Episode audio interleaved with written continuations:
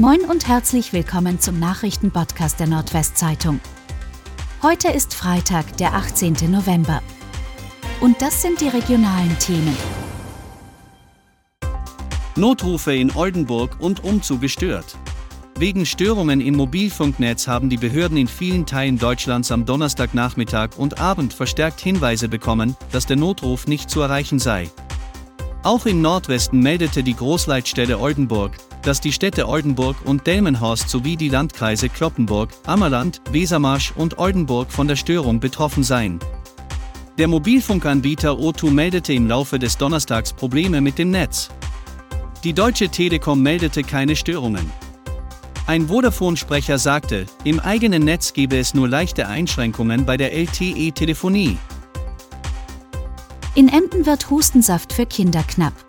In Emden sind Husten- und Fiebersäfte für Kleinkinder zur Mangelware geworden.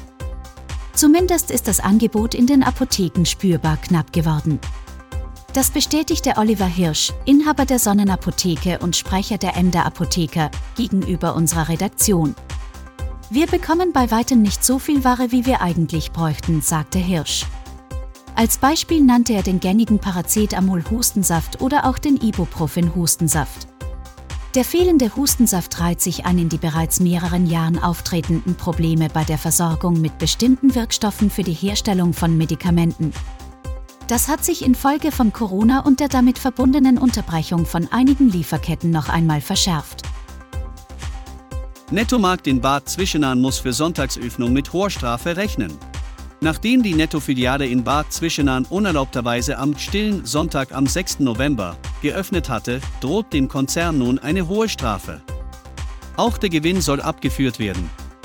Hintergrund ist die Kurortregelung, die zwar Sonntagsöffnungen erlaubt, aber mit der Ausnahme des Zeitraums vom 1. November bis 14. Dezember.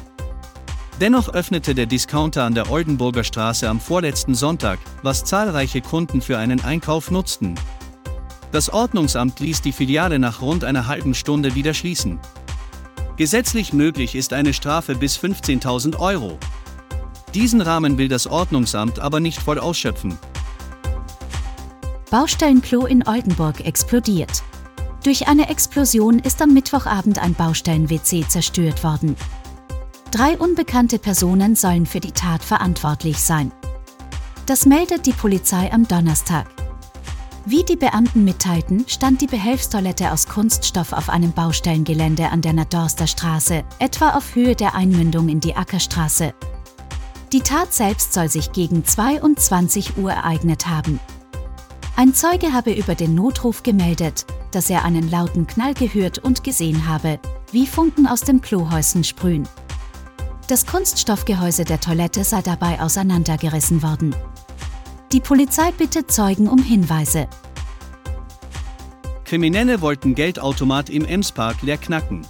Erneut hat es im Landkreis Leer den Versuch gegeben, einen Geldautomaten zu knacken und an Bargeld zu gelangen.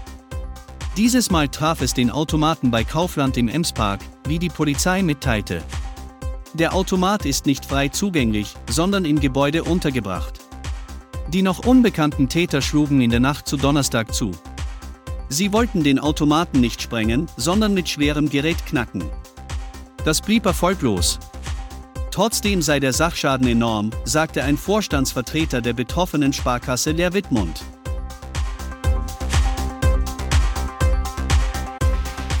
Und das waren die regionalen Themen des Tages.